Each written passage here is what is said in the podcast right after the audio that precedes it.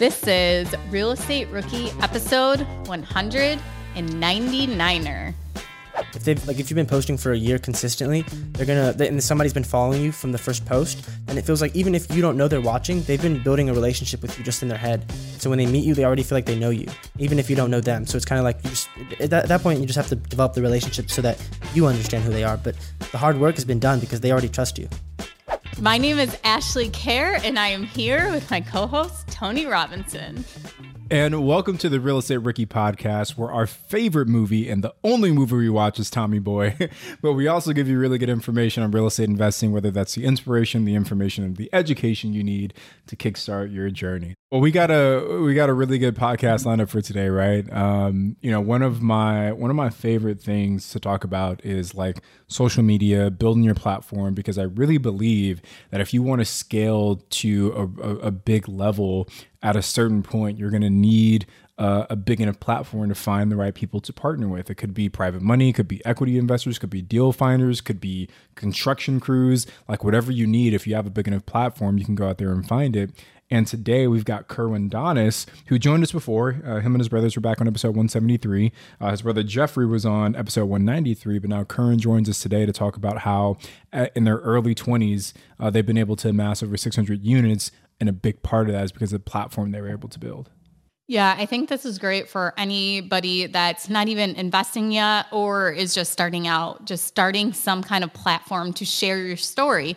And we had Lily Thompson too on the podcast where she said her YouTube channel, just talking about what she was doing, what was going well, what wasn't working well. And now she's become this expert investor, sharing what she's still doing, but also teaching people and helping other people get started in real estate. So building your platform now is it seems almost as important as building your systems and processes early on in your business too. Yeah, so you guys are definitely in for a solid show today. But before we bring him on, I just want to give a quick shout out to one of our recent reviews on Apple Podcasts. So this one comes from Zicd, and Zicd says, informative and fun to listen to. This is now one of my favorite BP podcasts along with On the Market. Keep them coming. So Zicd, we appreciate you. And if you haven't left an honest rating review for the Rookie Podcast yet, please do. Every new review helps us reach new people, and our goal is to help and inspire as many new investors as we can. You're so kind by saying an honest review. Just say that we're super great at your favorite podcast episode ever. 5-star reviews only. Yeah.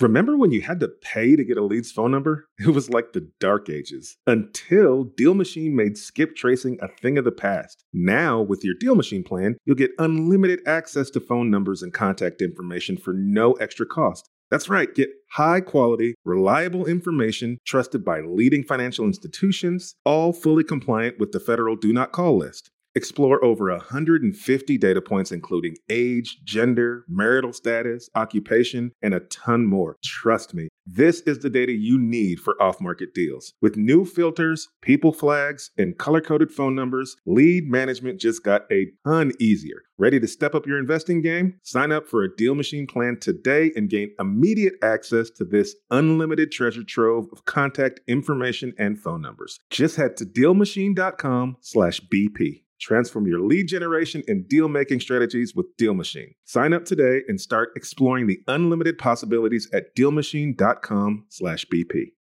Rookies, 2024 is the year to start protecting your rental properties with an LLC. But you don't have to do all the paperwork and filing yourself. Corporate Direct is your professional and affordable option for getting your LLC done right. They handle the state filings, draft your operating agreement, and act as your registered agent. They'll even help you comply with the Corporate Transparency Act, a new federal disclosure law affecting every real estate investor. Corporate Direct is a family business founded by attorney, author, and rich dad advisor Garrett Sutton over 35 years ago. Now, his son Ted is a licensed attorney working with him. Together, they've helped thousands of real estate investors form and maintain their LLCs and protect their assets. If you're trying to build a real estate portfolio, do not skip the LLC. Head over to corporatedirect.com/biggerpockets to schedule a free 15-minute consultation with an incorporating specialist. Mention Real Estate Rookie and get a $100 discount on your formation. That's corporatedirect.com/biggerpockets.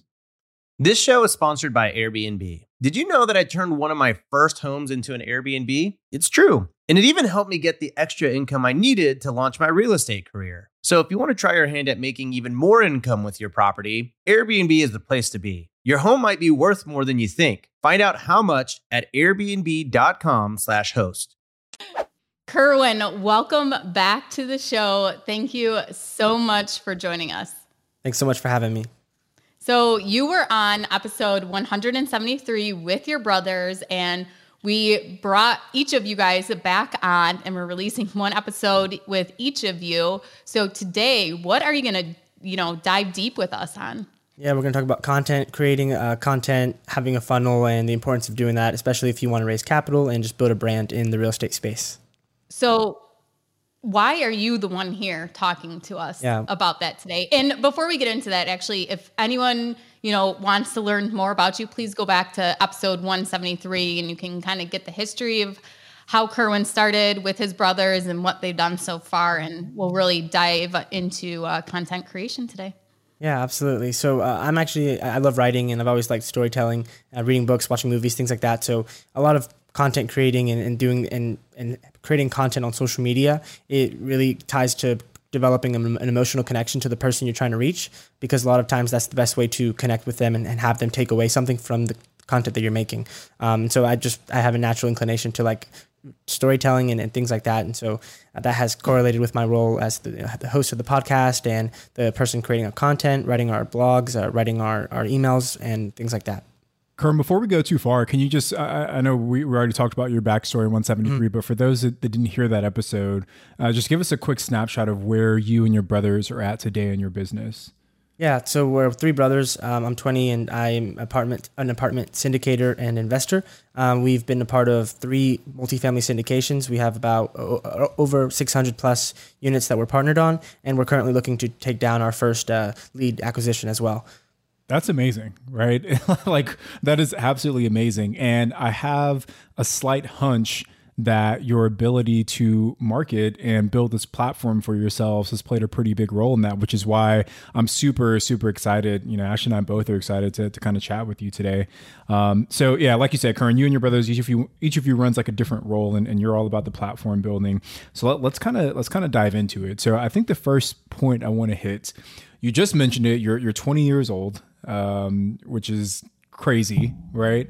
But you've got this platform about real estate investing.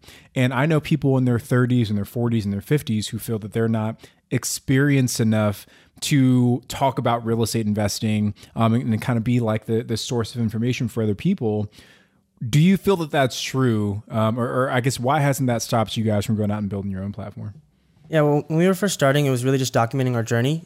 We wanted to show people what we were doing, and it was almost like a form of accountability. Max Maxwell, he said that he also he did that when he was starting out. He was just documenting his journey as he was learning stuff. He would explain what it was to his audience. And so that's kind of how we started out. And when it came to the podcast, that was a big limiting belief for myself, because I didn't think I was experienced enough to be interviewing people that were, thought leaders and experts in that space. But really, I just saw it as, I could have these really smart people on my show, and I didn't have to have the answers because they did.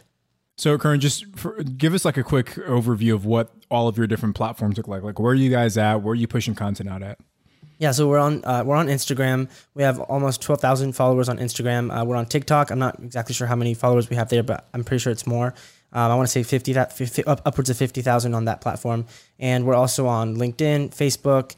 We sometimes post on Twitter, but we're mainly big on Instagram. And we also have a podcast, and that's available on Apple Podcasts and Spotify. And we also have an email list. So how do you manage all of these platforms? Are you kind of taking the same content and recreating it?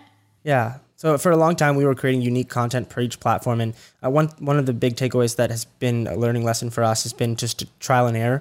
and learn as you go, because we didn't have like a social media or content mentor who could help us. But we quickly realized that it wasn't scalable to be on every single platform that we were on and create unique content for each platform. So now what we're focusing on doing is creating one video. For example, Jeff and I will sit around and talk about inflation or something like that. And really, we just do some research beforehand, and then we record that video, and I'll repurpose it for Reels, TikToks, a YouTube video, and I'll make it a podcast episode. So it's just about creating one piece of content that leads with value, and then you can kind of repurpose it for all the platforms you want to be on. So you didn't go to school, or you weren't, trained to be a social media content creator, or even to start a podcast. If someone here listening wants to start their own podcast, how can they actually do that? I don't think even Tony and I have the concept of how to, well, I guess Tony does because he did his own. I don't have any idea of how to start my own podcast, I guess.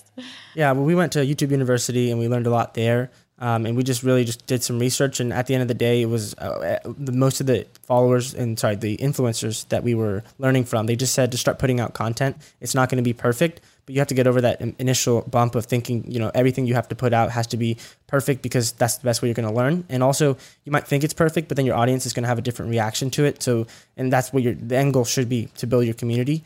And so that's why we were really focused on just putting out content, kind of seeing what people were responding to, and then continuing. And really the key was to be consistently putting out content. Kerwin, what about the back end of stuff? That's, I guess, what I would be confused about. And how does even someone find out how to even create a Twitter account? Or, if someone is older and wasn't, didn't grow up in the age of social media, what are some resources that people can look for and use if they want to start, building their own platforms, as to how to actually start those platforms? Yeah, just to kind of reiterate it, I would just honestly start by looking it up, and you can do some research. It doesn't take that long to really find great videos on that, and they can walk you through it if you're more of a visual learner. There's also a ton of blogs that we used. I read a ton of blogs, and I did my research, and a great example would be just to listen to other podcasts and see what you like, and the kind of podcasts you like might be a good indication of what you might want to create.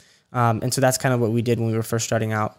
And in terms of the back end stuff, I am a little bit, privileged in the way that I grew up with social media and all of these things. So it was more of a second nature, and I was already using these platforms when I decided to kind of tweak my use of it from being a consumer of the content to being a creator of the content.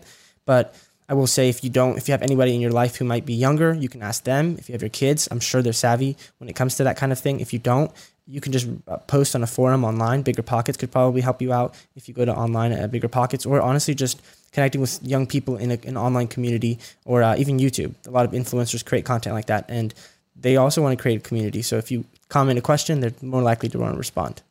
So Ash, I just want to follow up on your point about like how to actually put the podcast together.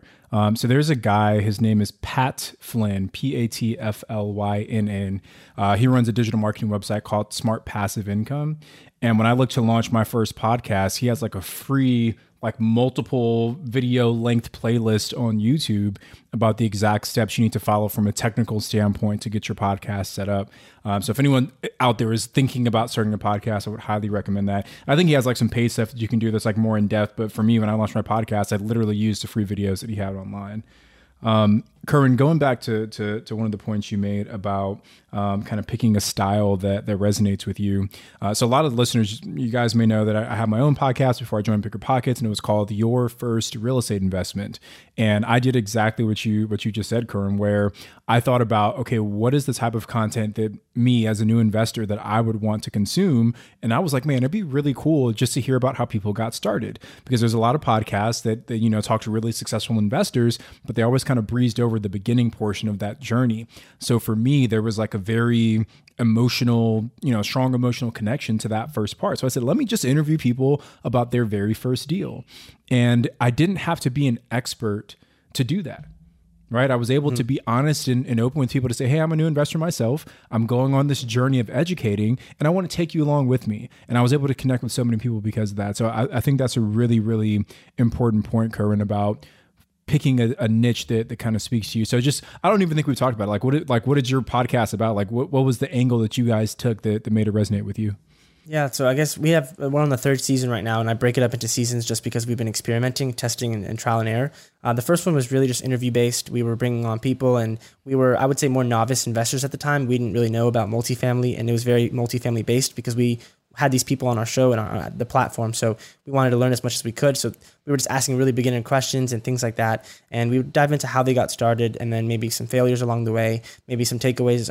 What I like to do is I always listen to some podcast interviews they've done in the past just to kind of understand what questions I might want to build off of. And then season two was a narrative structure, so I'd go back and add narrations and things like that. But really getting into the story, the first step was to entertain my audience. And then after that, it was to educate, because if people get an emotional connection to the show and the person that they're listening about, then they're more likely to take away something and actually remember and retain the information that you're trying to kind of cross the bridge to get to them. On that platform, is the podcast like the platform, like your, say, leadership platform, like the platform that you're using as kind of like the one on top, and then the other ones kind of trickle down around that? Or what's your platform where you're really trying to connect with people and really provide value? Yeah, I would say the podcast 100% is the main platform. Right now season three, we're interviewing just some investors and bringing them on to tell their story and also share some gold nuggets with our audience. We also repurposed that video and that interview. We're starting to now on YouTube. So YouTube is also a new platform, but that's just beginning. So the core platform for us is our podcast. And do you recommend that that's what everyone use as their core platform, or can it kind of differ? Yeah, that's a good question. And that's something that we kind of contemplated, what platform would be ideal for us. I think there's a lot of different factors that can go into it.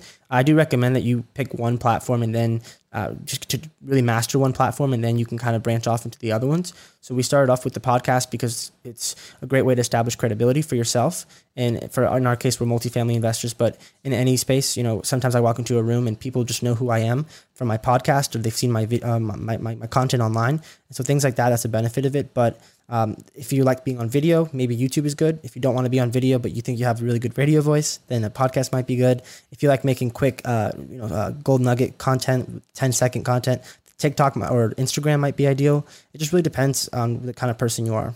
And I think you can start with one and then eventually branch out. Like mm-hmm. when I first started, like in the world of digital marketing and platform building, I started off with writing. I had a blog because I enjoyed writing, and I kind of do have that radio. Hey, this is WBBK FF. Like I kind of got the radio DJ voice, right? So for me, the podcasting was like the next natural progression. And now, like we have the email list, we have the podcast, we have the YouTube channel, we have Instagram, we have TikTok, and it's I think picking the one that resonates with you the most to begin with. And then knowing that as you get comfortable and confident on that platform, you can always branch out later. But there are still people today that all they do is blog, and they've built massive, massive platforms. Like there's still an audience for that out there. Tony, I'm going to put in my letter of resignation unless you agree to only talk in your DJ voice. I don't know if I can hold that up for a whole 60 minutes. Maybe I'll do our intros in my DJ voice from now on. Okay, well, I have something that I want to know is, okay, so we talked about the different platforms that you're using, why it's important to have a core one and you're providing value.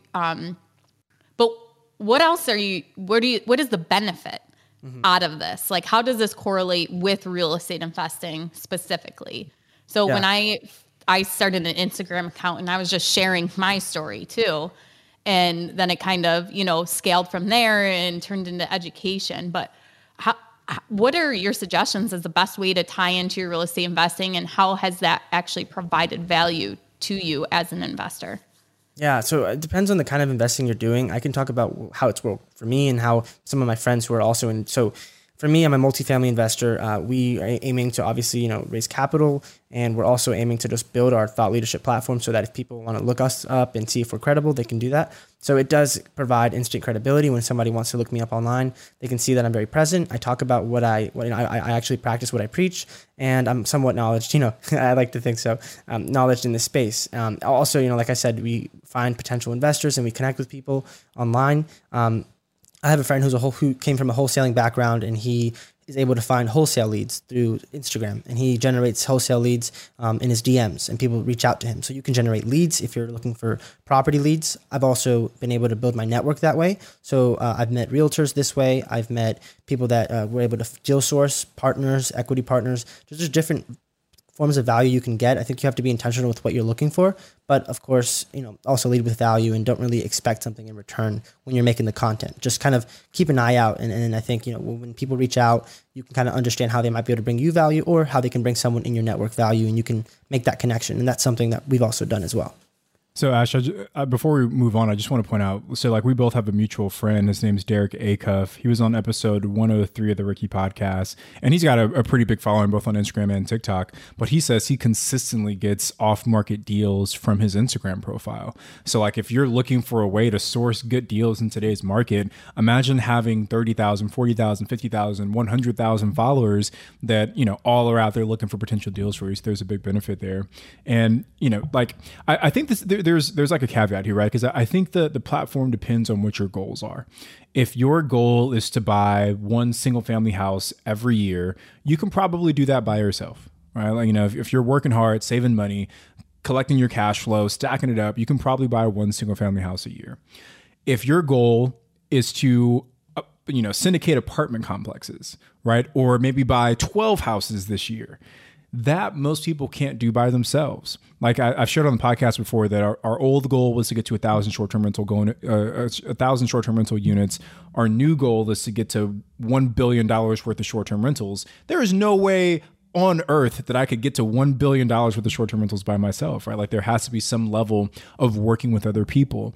And when you have a platform that's big enough and you can get people to know you, to like you and trust you, it becomes a little bit easier to kind of find the right people to connect with. So, I mean, I'm assuming, Kerwin, that for a lot of those syndications you guys have done, a lot of those funds have come from your platform.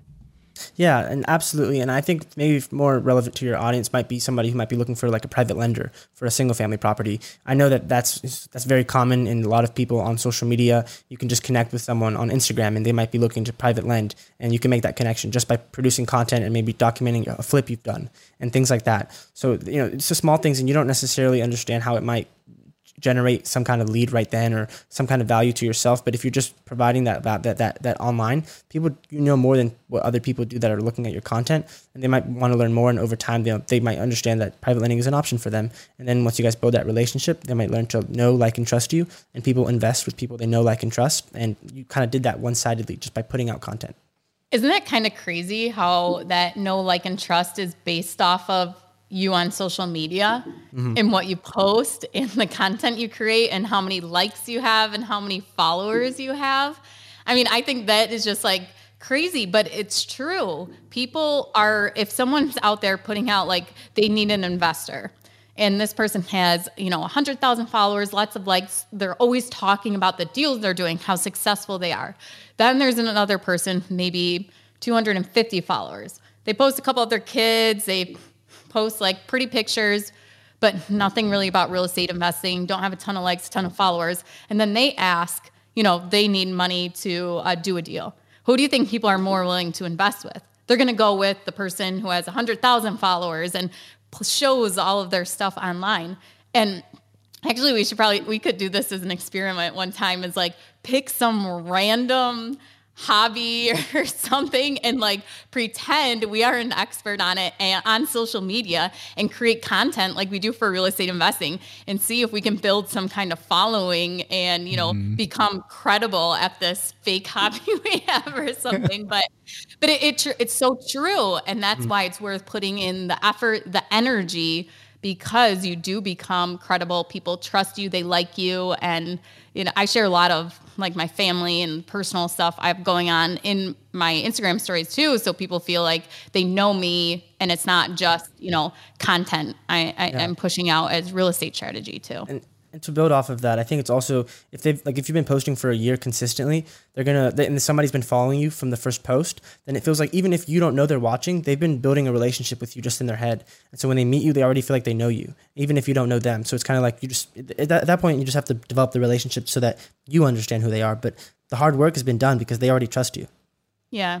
Yeah, like we just finished up the Rookie Bootcamp weekend, like 2 weeks ago, actually. And I had so many people that came up to me joking about the house in Shreveport, like so many people, right? You know, and it's like, it's been this running joke since I came on the show. So that's the power of kind of sharing your story.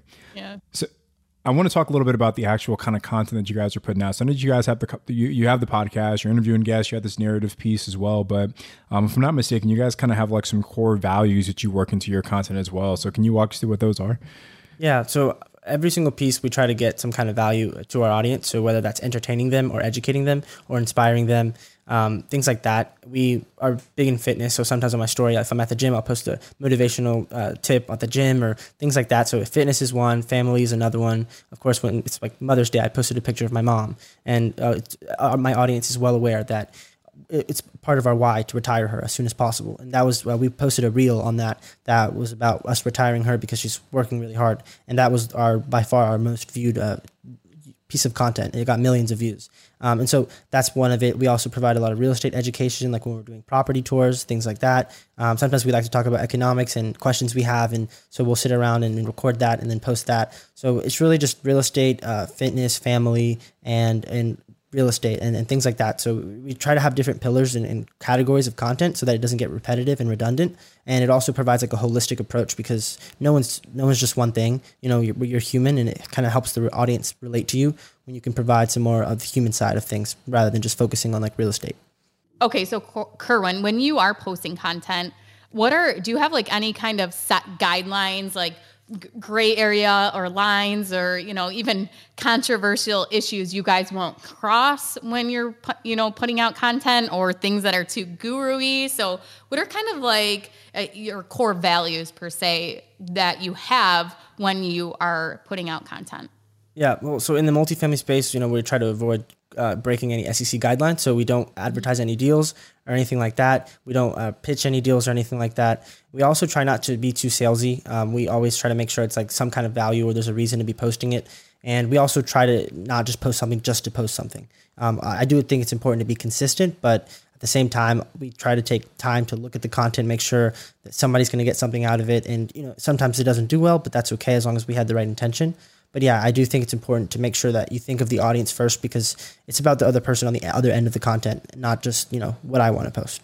So Kerwin, I know like a big challenge for a lot of people, not just real estate investors, but anybody that's trying to create content, is like actually being consistent with it. And, you know, it's easy for us, you know, for me and Ashley on the podcast, because there's like a whole team at BiggerPockets that's like, you know, they're a well-oiled machine when it comes to making podcasts, but the average person doesn't have that big team behind them. So when I started my own podcast, the Your First Real Estate Investment podcast, I made it a goal of having like a certain number of banked episodes before I went live. And I think I ended up recording like, I don't know, like 50 episodes or something like that before I ever even went live. Is there, I don't know, like, are you guys leveraging something like that too? Like just what kind of tips, resources do you have to be able to consistently push out such a high volume of content? Yeah. So one thing I do is I make 2 pieces of content every day. And they're short clips, and it's typically repurposing something I've already recorded.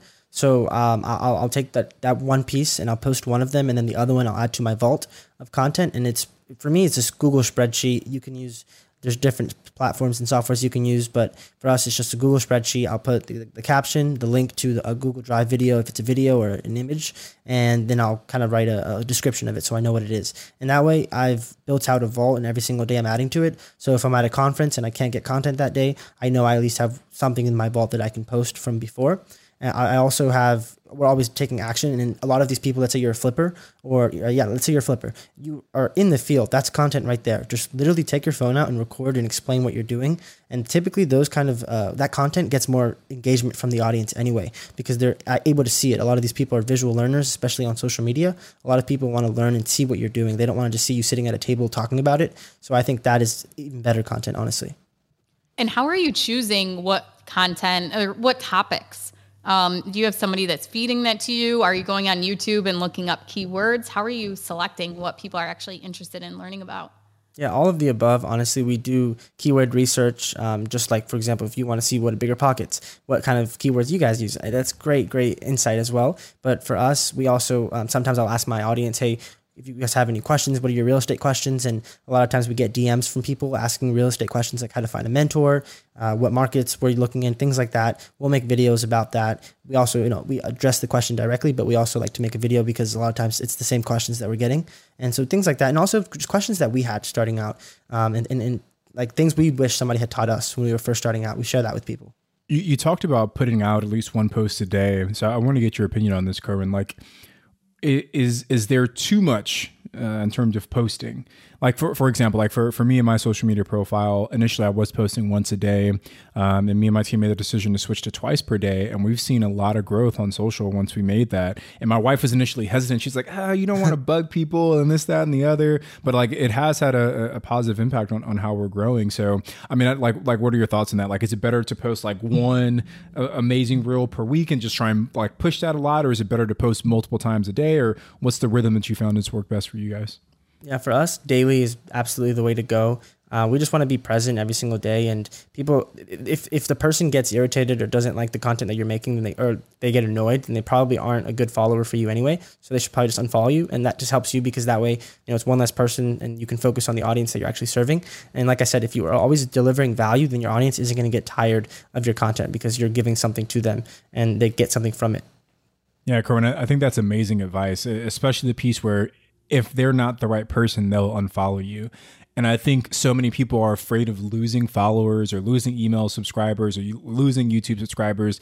And obviously, if you're bleeding those kind of people, maybe you need to change something up. If it's natural to lose. Like I lose a couple hundred followers every week, but I'm gaining, 1,000 or two, right? So there's always people kind of coming and going, but the ones that stick around are the ones you really want to build that relationship with.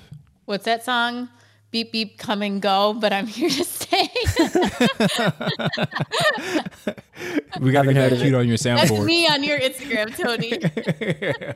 Yeah. It's so funny. It's so funny. My in-laws, my brother-in-law, and my sister-in-law, they were telling me that when they wake up in the morning, before they see each other's Instagram posts, they see my face. They're like, you're the first face that we see every morning. I was like, okay, cool. So Kerwin, how are you managing all these platforms? I mean, remembering to post, and you have like this vault of content ready to go. Are you using any kind of software to like schedule posting or anything like that to manage it all? Yeah, we've used softwares in the past. I can't remember the name of them because they just weren't very good. And they're not very efficient. Like some of them will automatically post it for you and they will post on Instagram, but not other platforms. So I use a Google spreadsheet right now, and we're big believers of the book Traction and having that organizational system. So every morning I'll tell them, hey, we're releasing a YouTube video today on this. And I just have a spreadsheet. We use Google spreadsheets for everything. So I'll just kind of include everything that needs to get done that day. It's like a to-do list, and every single day I'll update it. And at night I'll update it right before the evening. So the evening before the next day. So that way I know what's on my plate for the next day. Okay. And then let's talk about like actually building an audience. Do you have any like tips or tricks that you can give out? Are there certain algorithms that you know of on different platforms, or how else do you get a good following besides just putting out good content? Yeah, well, I will say one thing to not do is don't buy fake followers. That can hurt you. And a lot of people do that. But I think I'd rather have 2,000 loyal followers that actually like my content and engage with it than 100,000 people that don't comment and don't like and don't actually get anything from it, because that'll just hurt you. And it won't. People can tell too. I can tell when somebody buys fake followers. There was this one guru, I guess, that he had, I don't know, maybe like 20,000 followers. Then all of a sudden, like, next day or whatever, he had like 100,000, but it was like 12 likes on each post. It's easy to tell when people do, buy Absolutely. Followers. And it takes away from your credibility. And I don't think you need to do that. Like I said, I'd rather have real followers that actually engage with my content. Can you remind me what you said? The initial question was? Just what are tips and tricks that people can use to maybe beat the algorithm on different places, but to get followers. I follow a lot of influencers because I'm always learning about how to develop my community and things like that. And one thing that this guy always says is he says focus on the community and focus on the specific person you're trying to reach. Instead of trying to speak to a room of 100 people, really focus on the one person that you want to reach. And the more narrow you get with your content. So let's say for us, it's our listeners on our podcast, for example. They tend to be men in the United States that are under 35 years old. And a lot of the people that I've met online, like in person, they tend to be from a Hispanic background. So in my mind, I'm like framing my content for somebody like that would fit that demographic and that role. But in reality, it's going to connect to a lot of people. The more you kind of ground it into something specific and a particular avatar is what it's called, then it's kind of counterintuitive, but it actually ends up reaching a broader audience. So I would say really focus on the person you want to speak to. What's their job? How old are they? What's their socioeconomic status? What are their fears? What are their desires? What do they want out of life? Why are they listening to real estate? What are their problems? Their biggest problems that your content will solve. And if you think of it from that perspective, then I think the content will kind of filter itself naturally, and you can create really high value content. Are you doing anything else to kind of like track how well, content is doing? Like if you post a video, are you looking actually at like the analytics of it? And is that actually important to track to figure out what does well and what doesn't? Yeah. So we do look at like the Instagram analytics and our Anchor. Anchor is the platform we use to upload our podcasts. We do listen to that just to see like the retention rate for the time, what time people might tune out of our podcast, or for our Instagram clips and things like that, what kind of content is getting more engagement. And I just do use that, honestly, just for a personal note. That's one thing that we have been really focused on, building content, and really focused on just generating a bunch of content and building the vault, that we haven't really focused on the system side of things. And that's something that, we're working on now, and I'm going to start building that out. But in general, these platforms they typically do have kind of like analytics, and you can go to the settings on Instagram and there's an analytics tab, and you can kind of track what's working. But I would say that you can get into a dangerous territory where you're trying to focus on the algorithm and what's going to go viral and things like that. And that's not what the intention should be. You should really be focusing on if the same people are commenting and engaging, and you can tell slowly it's growing, that's the right way to do it, because you want organic growth. All right. So Kerwin, you dropped so much knowledge, man, but there's an important part of marketing that I think a lot of people miss, and I want to get your insights on this. Marketing. So I guess, is it safe to say that the best result of your marketing efforts is someone investing in one of your syndications? Would that be like one of the ideal outcomes for you guys? Yeah. So we just want to make that relationship, start building that relationship, but finding somebody who might want to do that would be an ideal outcome for us. Yeah, totally. Yeah. And not that it's your only goal, right? But that would be like an ideal outcome, right? Is that someone finds your content, they consume, you guys build a relationship, and then when you have an amazing opportunity for them to invest in, you can reach out to them. They say yes, because that relationship is there. Now, we know that, you said you've got like 50,000 followers on TikTok. We know that not all 50,000 of those people are going to invest in your deal, right? If they did, you'd be one of the best syndicators on the planet right now, right? So there's like a certain number of people that kind of make their way through to actually get to that end result. So what I want to know is, you've got these, 50,000 people here on TikTok, however many people on Instagram, all of your listeners on your podcast. What steps are you taking to kind of move them through those different steps to get to that ideal end result? Yeah. So something that I've heard people saying we believe in as well is you don't own any of your following on any one platform. You can lose your access to your YouTube at any point if YouTube deems you unworthy, and they'll shut down your account. So you no longer have access to that audience. That's why it's important to kind of own your own audience and move them off of those platforms onto like an email list, is what we do. And so I have a lead magnet. It's the 5 mistakes investors make. And that's in my bio. Sorry, Kerm, Before we go too far, just define lead magnet for me. I think there's a lot of people that might not know what that term is. Yeah, it's a form of, like, for us, it's a playbook, and it's just anything that will incentivize in exchange for an email. They get a free document or a free resource that you provide for them. And so for us, it's a playbook. It's like a magazine that we just walk them through some of the top mistakes people make in multifamily. And so in exchange for that, we give them that for free in their email inbox. They give us their email. And then after they get that initial email with the playbook, the PDF, we kind of explain who we are. We send a consecutive of 4 to 5 emails after that, spread out per day. So it's one on this day, Monday, Tuesday, Wednesday, they get one for about 5 days. And that's just kind of walking them through who we are. And the end goal of that is to get them to book a call with us, because for us, we have to build a relationship with these people before we can even talk about investing. And we want to make sure that, we understand their financial goals and things like that. And the first step to that is just kind of get face-to-face time. And typically, we're not going to go out and meet them for coffee. If we can, that's great, but you can just hop on a Zoom call and do that. So are you taking the investor calls, or you pass those on to one of your brothers? Yeah, so Jeffrey is the investor relations side of things. So that's just, I'm mainly the one kind of in doing the back behind the scenes and things like that in the marketing.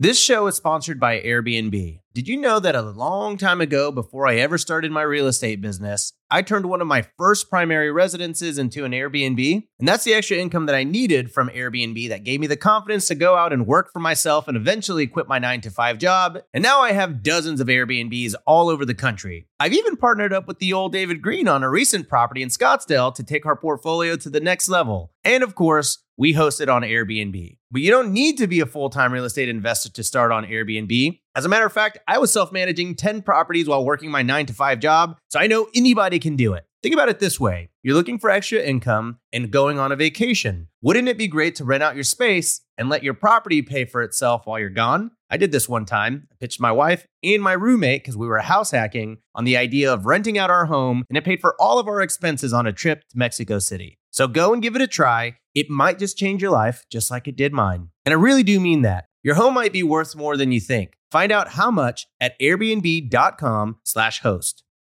The dream of owning a vacation home can be daunting, from finding the best guests, to the maintenance, to organizing the cleaners after every guest day. With Vacasa, they make that dream into a reality.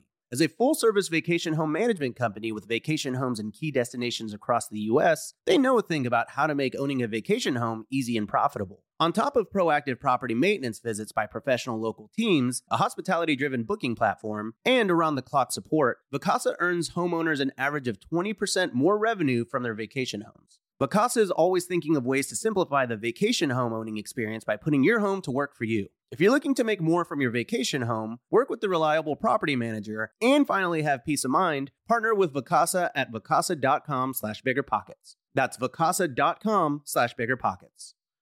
Whether you need to buy or sell, or you're just obsessed with looking at homes for sale, Redfin's got you covered. Redfin updates their listings every 2 minutes to help you see new homes first. And they give you personalized recommendations based on the homes you like, so you can find the home that's just right for you, whether that's a cabin, a craftsman, or a castle. With the top-rated Redfin app, you can favorite homes, share listings with others, and schedule tours, even the same day, with a local Redfin agent who can help guide you through the whole home buying process. And if you're looking to sell, Redfin agents have the experience to help get you the best price possible for your home. That's because they sell twice as many homes as other agents. With a listing fee as low as 1%, Redfin's fees are half of what others often charge, which means you'll have more money to put towards what matters most to you, like your next home. In fact, last year, Redfin saved home sellers $127 million. No matter where you are in your real estate journey, Redfin can help. Download the Redfin app to get started today.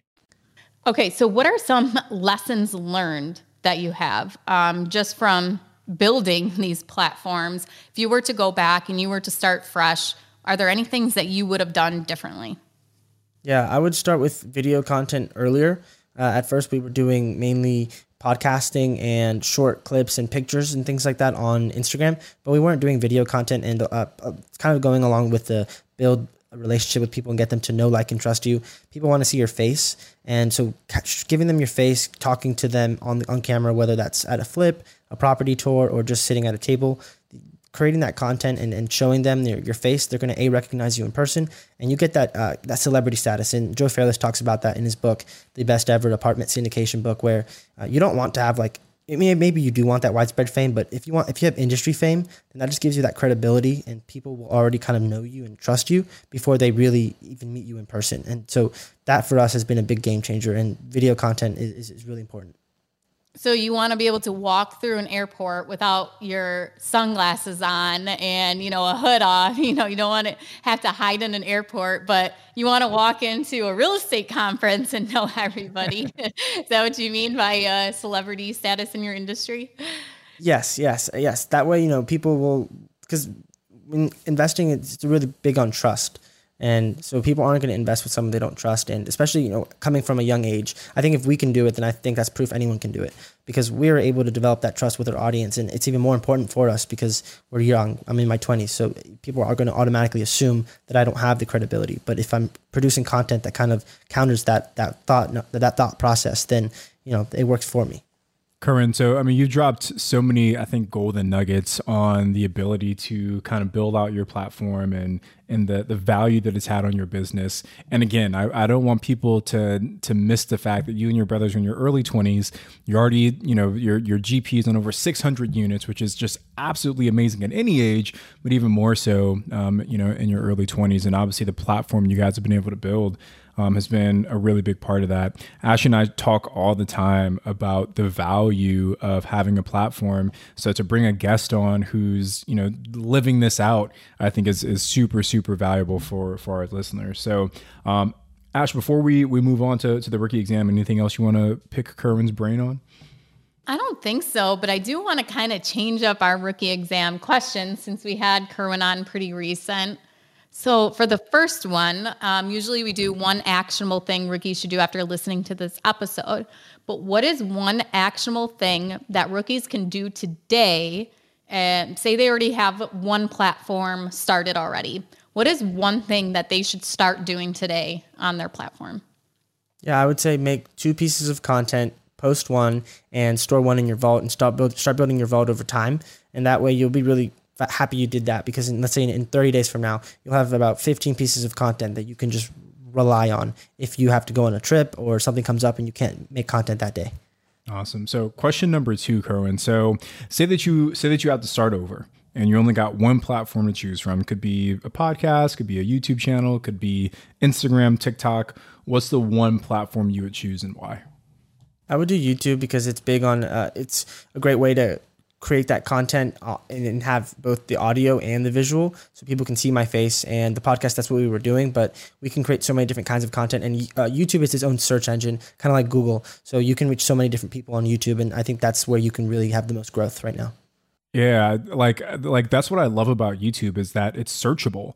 So, you know, like on TikTok, you can grow kind of fast, but like, I don't know, we post stuff about like real estate investing and we mention like Joshua Tree, and then we get people that are, you know, all about the national park and this, that, and the other. Or we'll talk about, you know, we had a bad guest at our short-term rental because there was dog hair. And instead of real estate investors commenting, it's like everyone that loves their dog telling us how bad we are at being an Airbnb host. But on YouTube, someone's literally searching for, how do I become a better host on short-term rentals? Or how do I manage my short-term rental from afar? So the quality in my mind of the audience on YouTube is exceptionally higher than some of the other social media platforms. So I'm really glad you mentioned that. And on TikTok, if I've seen a TikTok, I'll never be able to find it again. Unless I remember the name of the person, but you can never, ever find it again. 100%. And Google is something that when people are using it, they're typically not going to be scrolling mindlessly. But on YouTube, they're going to be just scrolling. And so they're more likely to come across your content. Yeah, that's such a great point. Okay.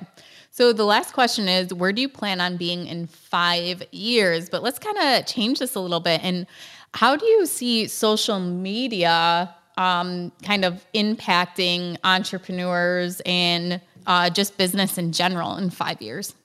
Yeah, I mean, influencers are proving it right now. It's becoming an industry and it's only growing. So I think the more following you have, the more you can do. And Grant Cardone, he talks a lot about being omnipresent on a lot of different platforms, but the power of that, it's not only for real estate, but I think it just opens a lot of doors for any entrepreneur, no matter what you want to do. And I think you can only help yourself by being on social media.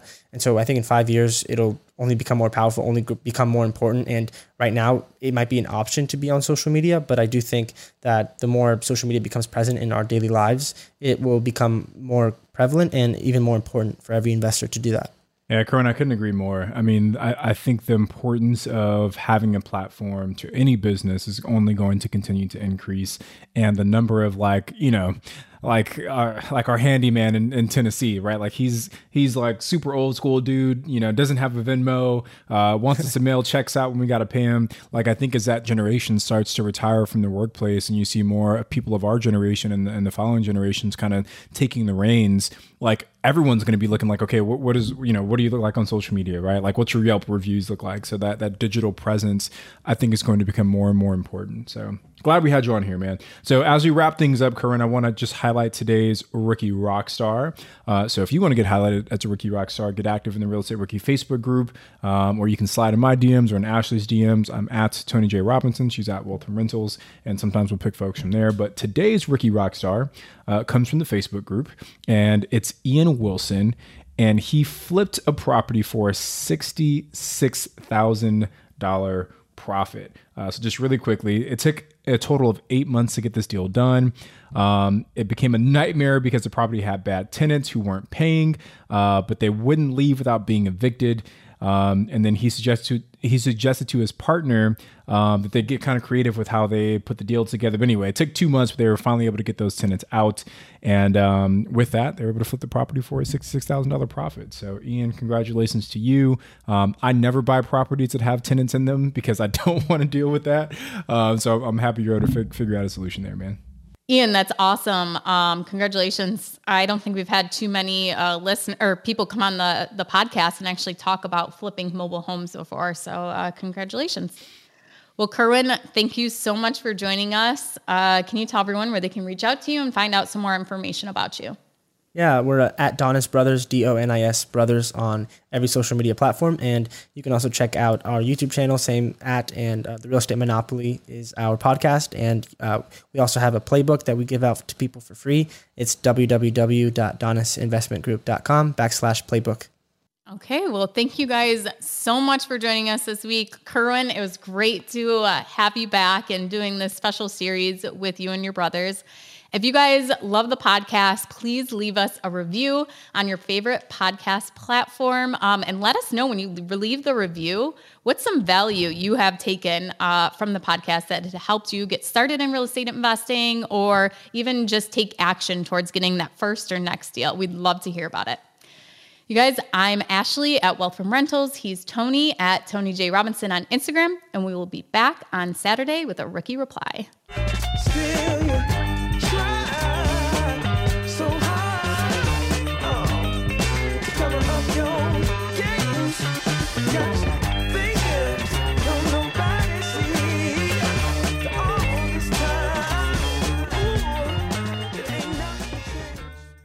The market is changing and finding your way can be tricky. Rates shift, headlines whirl, but your goal hasn't changed. You want financial freedom. And the best investors know it's not about timing the market, it's about time in the market. If you're ready to get into the real estate investing game or take your game to the next level, finding an investor-friendly agent is your next step. With BiggerPockets Agent Finder, you can find the right agent in minutes. Just head to biggerpockets.com/deals. Enter a few details about what and where you want to buy, and boom, instantly match with an investor-friendly agent who fits the bill. These local market experts can help you navigate the neighborhoods, analyze the numbers, and take action with confidence once and for all. There's free resources only available at biggerpockets.com/deals. Get an agent, get the deal, and get closer to financial freedom at biggerpockets.com/deals. That's biggerpockets.com/deals to find your investor-friendly agent today. The content of this podcast is for informational purposes only. Past performance is not indicative of future results, and all host and participant opinions are their own. Investment in any asset, real estate included, involves risk. Use your best judgment and consult with qualified advisors before investing. Only risk capital you can afford to lose. BiggerPockets LLC disclaims all liability for direct, indirect, consequential, or other damages arising from reliance upon information presented in this podcast.